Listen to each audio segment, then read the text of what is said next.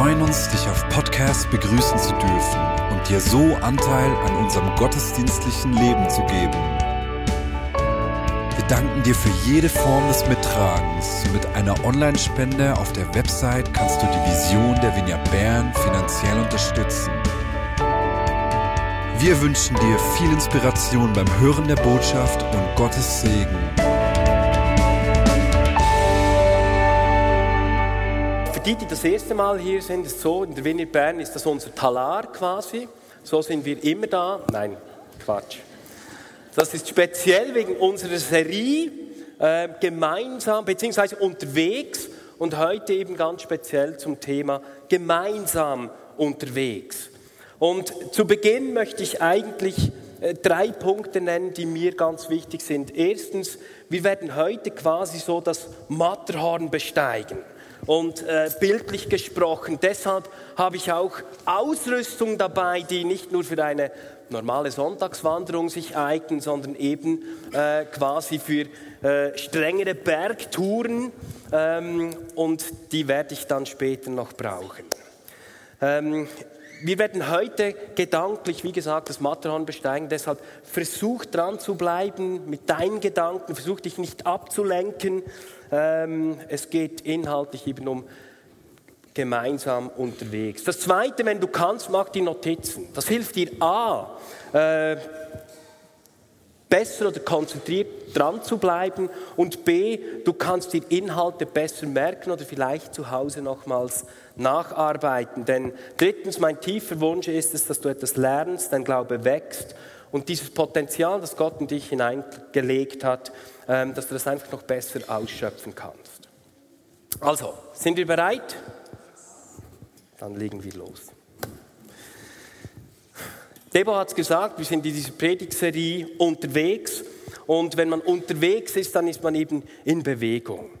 Ähm, in Vineyard Bern sind wir auch unterwegs, wir sind miteinander unterwegs und ähm, wenn wir miteinander unterwegs sind, dann äh, zeigt sich bei uns Zugehörigkeit nicht dadurch, dass du irgendwie dich formell irgendwo dich zugehörig zeigen kannst, sondern in der Wiener Bern ist Zugehörigkeit ein Herzensentscheid. Was uns miteinander verbindet und miteinander vereint, sind drei Dinge im Zentrum von diesem Miteinander. Das sind zum ersten Mal unsere gemeinsamen Werte. Zum Zweiten ist das unsere gemeinsame Vision, das Ziel, wohin wir als ganze Gemeinschaft gehen möchten. Und das Dritte ist, sind Beziehungen. Und wenn man gemeinsam unterwegs ist, dann ist man aufeinander angewiesen. Man ist miteinander verbunden. Verbunden. Verbindlichkeit ist eine Form, die Gott geschaffen hat, damit man, mit, mit, damit man jemandem in Verbindung Verbindung steht. Sei das in der Ehe, sei das das frisch geborene Baby mit ihrer Mutter, sei das in einer Hausgemeinschaft, einer Kleingruppe oder als ganze Gemeinde oder mit Gott. Ist das manchmal schwierig? Ja klar, ist manchmal wahnsinnig schwierig. Man muss lernen, wie man einen positiven Umgang miteinander pflegt und gestaltet. Man muss sich damit auseinandersetzen und üben, wie gute und liebevolle Beziehungen gelingen können und in dieser verbindlichen Art, wie man da miteinander unterwegs sein kann. Doch verbindliche und vertrauensvolle Beziehungen und Gemeinschaft sind in der heutigen Zeit und in unserer Kultur zu einer großen Herausforderung geworden. Manchmal sind die Herausforderungen so groß, dass es fast unmöglich scheint, verbindliche und liebevolle Gemeinschaft wirklich auch zu praktizieren. Und es gibt aus meiner Sicht einige Hindernisse, die es uns fast verunmöglichen auf diesem Weg von verbindlicher Gemeinschaft. Und eines dieser großen Hindernisse, von dem ich spreche, ist die Individualisierung unseres Glaubens. Die Individualisierung unseres Glaubens. Das Thema beschäftigt mich schon seit einigen Monaten. Was meine ich damit? Wenn wir in die Bibel schauen und uns mit dem Thema Gemeinschaft beschäftigen, dann fällt uns bei antiken Gemeinschaften etwas auf. Antike Gesellschaften sind vom Gedanken des Kollektiv geprägt gewesen. Ein Mensch hat sich nicht anders definieren und wahrnehmen können als ein Teil von diesem Kollektiv, ein Teil von etwas Größerem zu sein. Zuerst Teil einer Großfamilie, wo auch Mägde und Diener und die ganze Haushaltsgemeinschaft mit eingeschlossen war. Dann Teil einer Sippe, Teil eines Stammes und letztendlich Teil eines Volkes. So war auch die gesellschaftliche Struktur aufgebaut bei Israel. Ihr kennt das, diese zwölf Stämme, Ruben, Simeon, Gad und so weiter und so weiter. Und noch heute finden wir in einigen Regionen der Welt genau diese Art von gesellschaftlicher Struktur. Was hat das geheißen? Das hieß, dass mein Schicksal untrennbar verbunden war mit dem Schicksal von diesem Kollektiv. Segen war kollektiver Segen und Strafe war kollektive Strafe.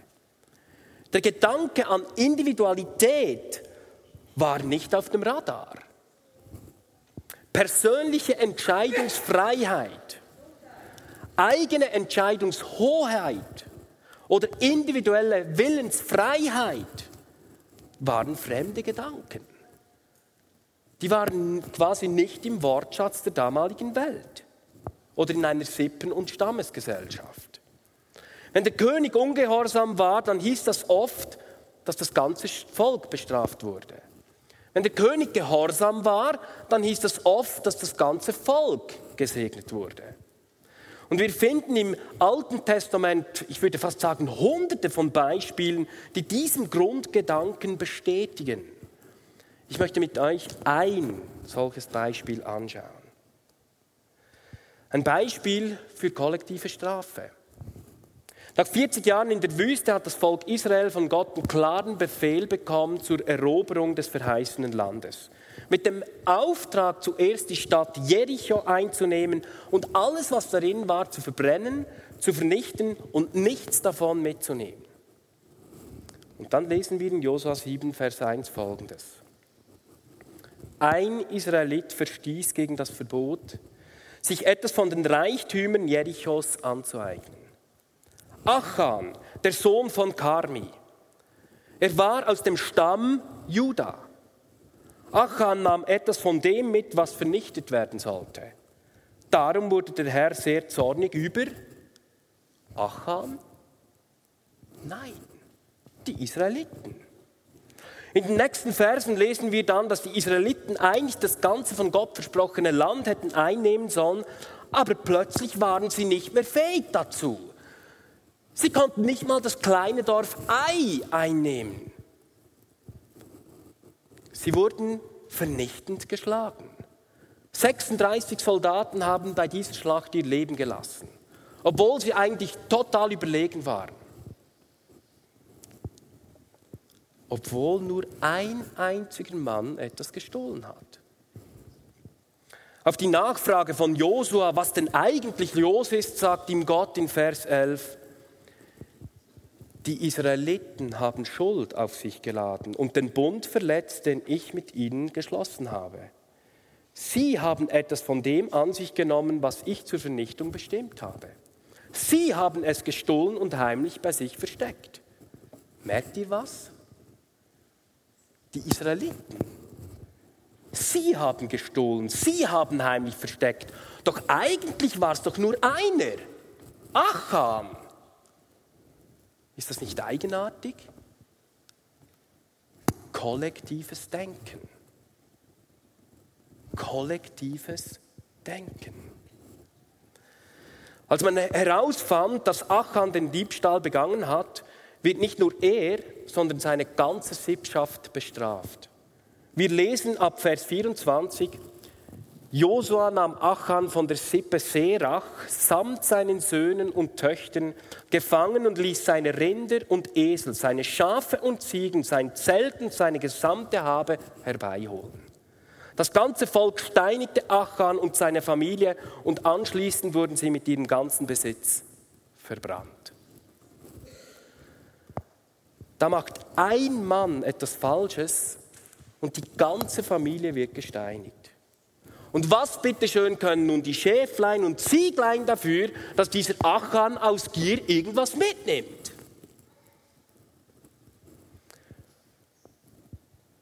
Kollektives Denken. Ein Mann macht was Falsches und alle werden dafür bestraft. Heftig, oder? Das ist für unser heutiges individualisiertes Denken vollkommen fremd, vollkommen ungerecht. Heute denken wir, hey Gott, jetzt mal ganz im Ernst, das kann jetzt wirklich nicht wahr sein, oder? Also das kannst du jetzt wirklich nicht bringen. Was können diese kleinen Schäflein und die anderen in der Familie dafür, dass dieser Achan einfach so gierig war und etwas gestohlen hat? Das ist ungerecht. Du wirst alle in einen Topf. Wenn wir mit unserem heutigen gesellschaftlichen Verständnis solche Geschichten lesen, dann kann das uns ziemlich herausfordern und manchmal sogar überfordern, oder nicht? Damals nicht. Ein Beispiel für kollektiven Segen. Interessanterweise lesen wir eben nicht nur von kollektiven Strafen, sondern genauso von kollektivem Segen. Paulus ist in Philippi, ist dort im Gefängnis und der Gefängniswärter erlebt, wie ein Engel Paulus befreit. Und danach fragt der Gefängniswärter Paulus, was er tun muss, um errettet zu werden. Und Paulus antwortet ihm in Apostelgeschichte 16, Vers 31, Glaube an den Herrn Jesus, dann wirst du gerettet werden. So würde es für unser Gerechtigkeitsempfinden stimmen, oder? Steht das da? Nein, das steht nicht da. Was steht da? Es steht, glaube an den Herrn Jesus, dann werden du und alle, die in deinem Haus leben, gerettet. Einer kehrt um, alle werden gerettet. Ist das nicht interessant?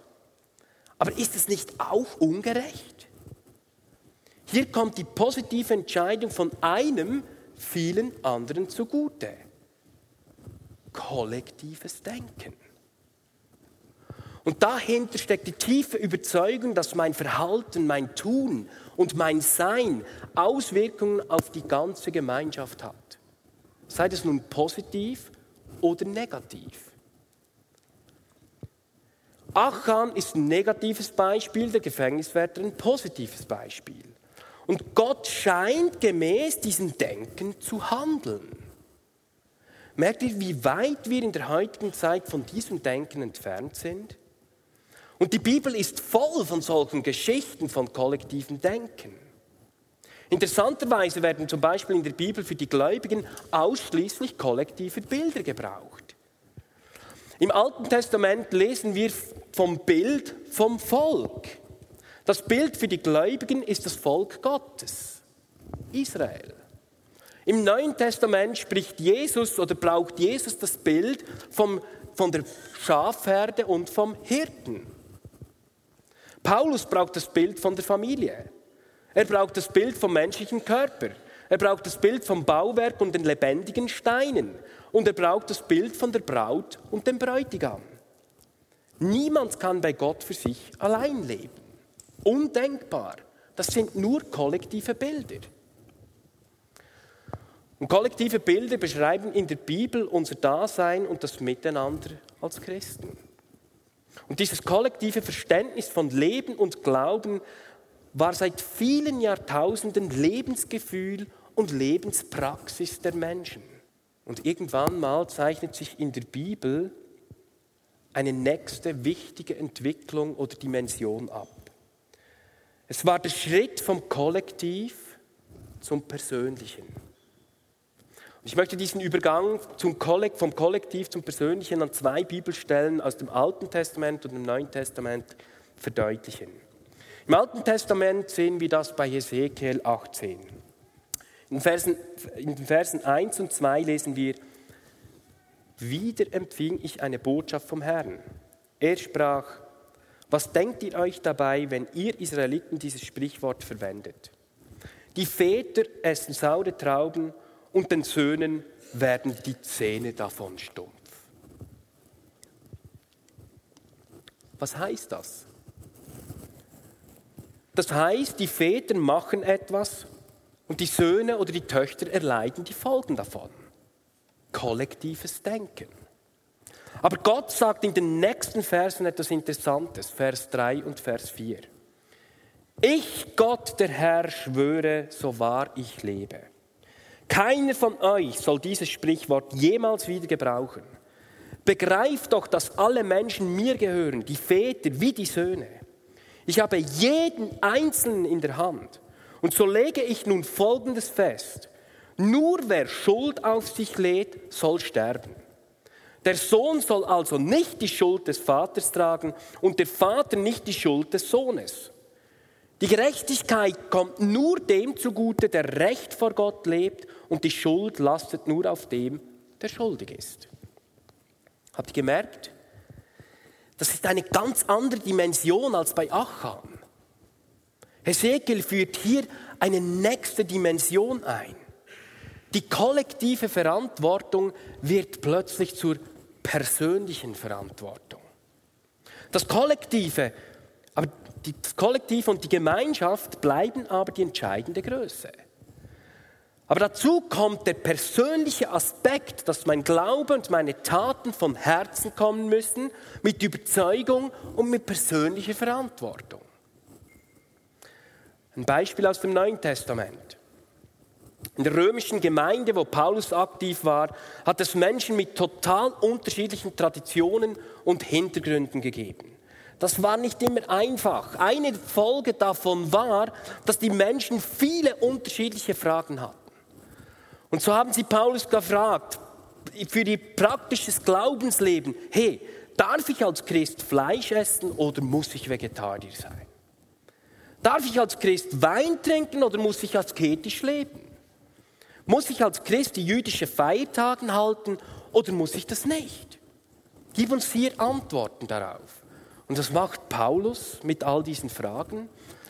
Interessanterweise erklärt Paulus keine kollektiven Grundsätze, die dann für alle gegolten hätten, sondern Paulus sagt in Römer 14, Vers 22 und 12, 12 und 22 folgendes.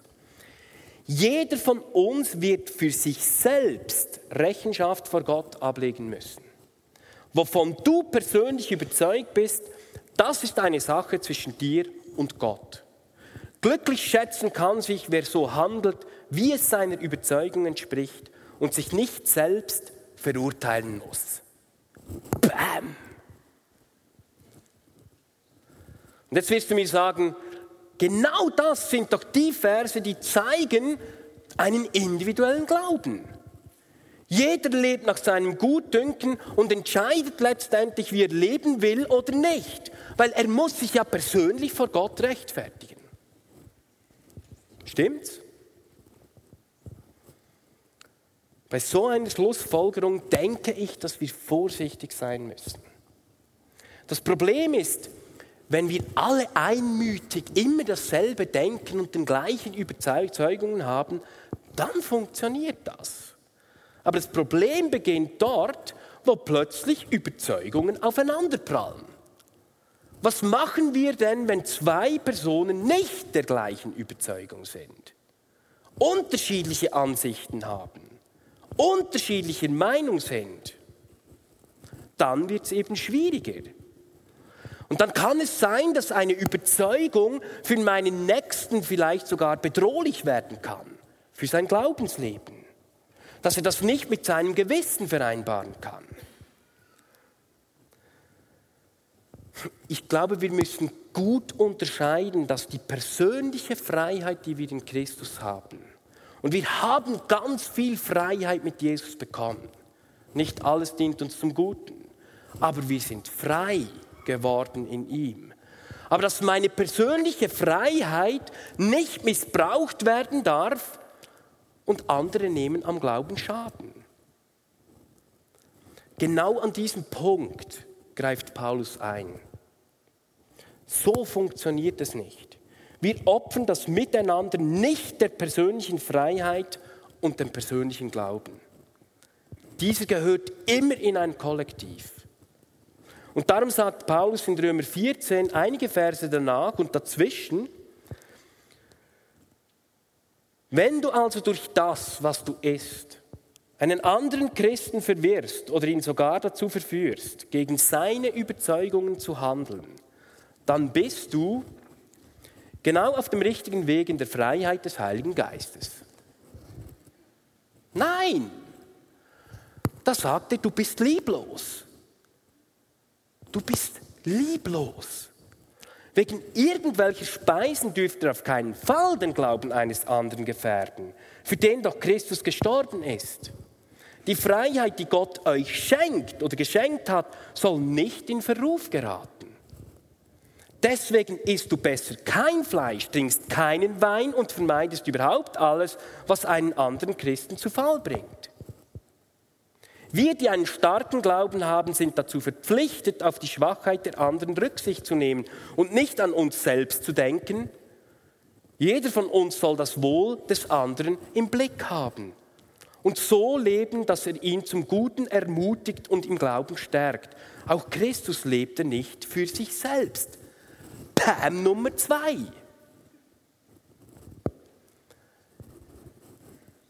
Aus biblischer Sicht ist das Kollektiv dem Persönlichen immer übergeordnet. Die Ausgangsfrage, die wir im Kollektiv stellen müssen, ist nicht, was bringt es mir, sondern die Frage, wie hilft, hilft es dem anderen. Wenn das Ausleben von meiner persönlichen Glaubensfreiheit dem Kollektiv, der Gemeinschaft oder dem Miteinander schadet, sollte grundsätzlich immer das Kollektiv Vorrang haben. Du musst persönlich glauben. Von Herzen, mit Überzeugung, mit Verantwortung und nicht, weil das die anderen machen. Keine Frage. Aber dein persönlicher Glaube gehört in ein Kollektiv, gehört in eine Gemeinschaft und gehört in ein Miteinander. Wenn sich Christen entscheiden, ihren Glauben privat zu leben, ohne Gemeinschaft, ohne Anbindung, ohne Verbindlichkeiten, ohne Kollektiv, losgelöst von der Gemeinde oder der Kirche, dann sprechen wir nur noch am Rande von biblischem Glauben, dann reden wir von einer individualisierten Form des Glaubens. Was heißt das jetzt? Mögt ihr noch? Meine Wahrnehmung ist, dass wir mit der gesellschaftlichen Entwicklung, vor allem in den westlichen Ländern, in Bezug auf Gemeinschaft etwas Tragisches passiert. Die Gesellschaft geht nicht mehr den Schritt vom Kollektiv zum Persönlichen innerhalb dieses Kollektivs, sondern geht einen Schritt weiter. Sie geht den Schritt vom Persönlichen zum Privaten und Individuellen. Außerhalb von diesem Kollektiv, außerhalb von dieser verbindlichen Gemeinschaft. So aber hat sich das Gott nicht gedacht. Und diese Art von Unverbindlichkeit hat Einfluss auf alle meine kollektiven Beziehungen. Sei das die Ehe, sei das in einer Kleingruppe oder sei das in der Gemeinde und so weiter und so weiter. In meinen Augen ist das eine gesellschaftliche Entwicklung, die eines der größten Hindernisse für langfristige und liebevolle Beziehungen beinhaltet. Warum? Wenn es Probleme gibt, bin ich weg. Ich bin nicht bereit, mich einem Kollektiv unterzuordnen. Ich bin nicht bereit, mich zu hinterfragen. Ich bin nicht bereit, letztendlich die Frage zu stellen, was kann ich dem anderen Gutes tun und wo muss ich vielleicht meine persönliche Freiheit, die ich habe, einschränken.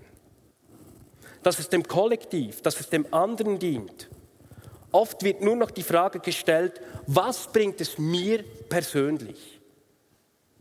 Und das Leben wird plötzlich unverbindlich. Und plötzlich wird es gefährlich, ohne dass man es merkt. Ich gebe euch ein Beispiel. Wir waren früher oft in den Bergen unterwegs. Ähm, ich kenne das Wallis, diese Gipfel da zu Genüge. Äh, nicht immer freiwillig war das. Ähm, aber wir waren zusammen unterwegs. Und diese Bilder, die ich hier, oder diese Symbole, die ich mitgebracht habe, sprechen oder wollen, sollen das verdeutlichen. Wir waren eines Tages unterwegs auf einem Gletscher, auf das Balmhorn. Ähm, wir waren etwas spät dran am Morgen und so begann die Sonne bereits, den Schnee über diesem Gletscher zu schmelzen. Und alle, die ein bisschen in den Bergen unterwegs sind, wissen, das ist eine gefährliche Situation. Ähm, weil dann ist die Gefahr da, dass man einbricht und irgendwo in einer Gletscherspalte dann verschwindet. Wir hatten Steigeisen an. Das war gut. Äh, jeder Einzelne war quasi gesichert. Jeder für sich selbst war gesichert. Aber wichtig war in diesem Moment, dass wir das Seil aneinander angemacht haben. Wir haben uns verbunden. Versteht ihr? Wir haben uns verbunden. Wir waren verbindlich. Wir haben uns miteinander verbunden. Das war so wichtig. Ein paar Minuten später, als wir das gemacht haben, ich war in der Mitte, mein Bruder hinter mir, ist mein Vater eine Bergspalte runtergefallen und wir mussten wirklich richtig in die Steigeisen gehen, damit er da nicht runtergefallen ist. Das war ganz entscheidend. Wir konnten uns nicht mehr selbst quasi aus dieser blödlichen, misslichen Lage äh, befreien, hatten dann Glück, dass von oben noch ein, ein, ein weitere Bergsteiger gekommen sind, die uns da geholfen haben. Diese Berg, Berg, diese Eisen, die du anhast, das symbolisiert deinen persönlichen Glauben mit Gott. Es ist wichtig, dass du im Eis fest stehst, dass du die Eisen richtig ins Eis verankert hast, dass du nicht fällst. Aber noch viel wichtiger ist, wenn du alleine unterwegs bist, dann ist das gefährlich. Auch wenn du solche Eisen hast. Erst wenn du dich verbindest mit den anderen, dann bist du ein Stück in dieser Sicherheit. Sich mit anderen verbinden. Und deshalb dieses Seil soll dieses, diese Verbundenheit, diese Verbindlichkeit symbolisieren. Denn wenn wir alleine unterwegs sind auf diesem Weg, dann wird es gefährlich.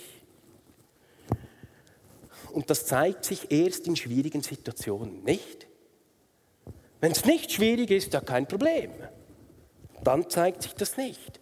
Aber wenn es dann wirklich schwierig wird, dann braucht es diese Steigeisen und dann braucht es dieses Seil, das einen verbindet. Kollektive Gemeinschaft. Kollektive Gemeinschaft. Ich gebe euch noch ein zweites sehr persönliches Beispiel, ein praktisches Beispiel aus unserem Leben. Viele von euch kennen unsere Geschichte von mir und Elian. Ähm, wir sind Teil des Leitungsteams. Das ist für uns ein Ort vom Kollektiv. Und persönlich waren wir vor der großen Herausforderung, dass wir 13 Jahre lang keine Kinder gekriegt haben. Und wir haben enorm mit dieser Situation gerungen.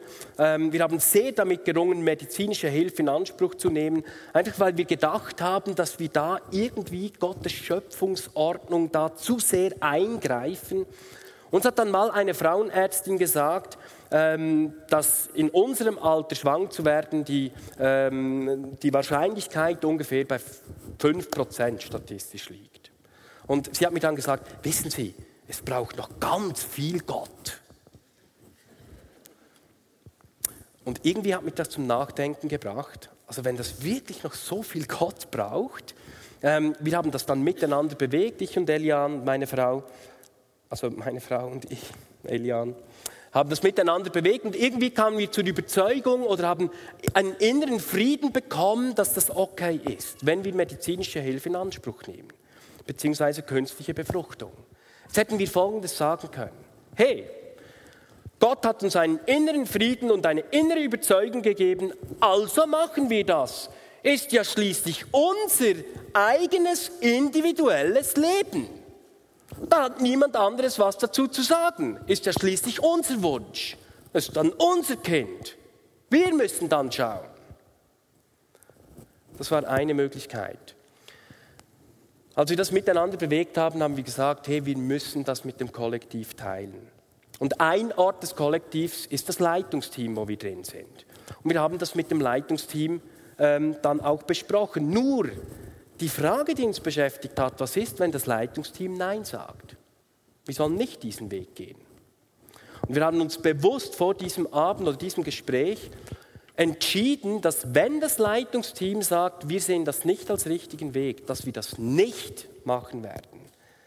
Wisst ihr, was das für uns bedeutet hätte?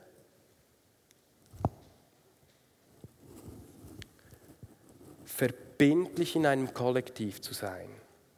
Was ist daraus geworden? Das Leitungsteam hat dann Ja gesagt und ihr kennt das Resultat. Heute haben wir zwei zucksüße Kids ähm, und wir haben auch die ganze Gemeinde dazu eingeladen, obwohl eigentlich die Wahrscheinlichkeit in unserem Alter auch mit künstlicher Befruchtung noch Kinder zu bekommen und zwei hintereinander ist die Wahrscheinlichkeit praktisch null. Es ging weiter. Durch unsere Geschichte kamen Menschen zu uns, die jahrelang auf Kinder gewartet hatten. Es waren sechs Ehepaare, die, wir, die ich Ihnen, euch aufzählen könnte, die keine Kinder, über mehrere Jahre keine Kinder kriegten, die nach dem Gebet plötzlich Kinder bekommen haben. Leute, und ich glaube, Gott hat unser Kollektiv gesegnet.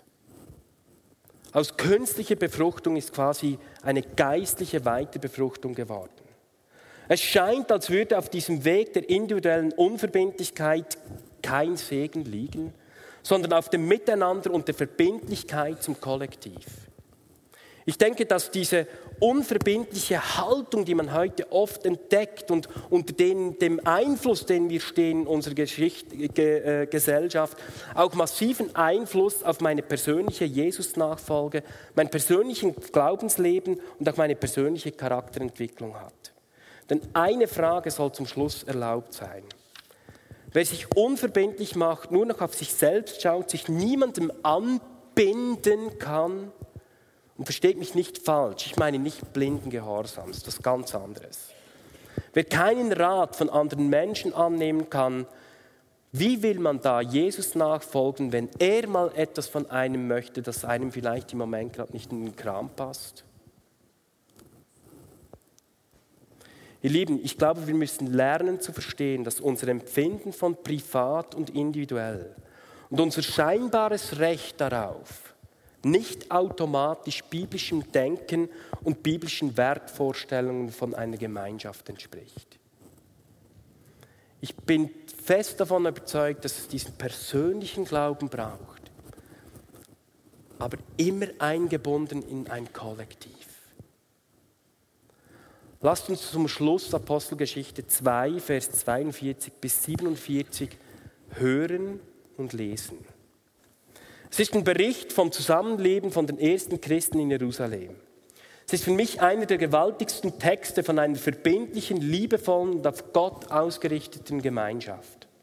Und ich schlage vor, dass wir unsere Augen schließen und wir diesen Text quasi als Ministry Time auf uns wirken lassen und in uns aufnehmen und jeder von euch persönlich Gott fragt, was möchtest du mir durch die heutige Predigt sagen in Bezug auf meine kollektiven Beziehungen, in denen ich stehe?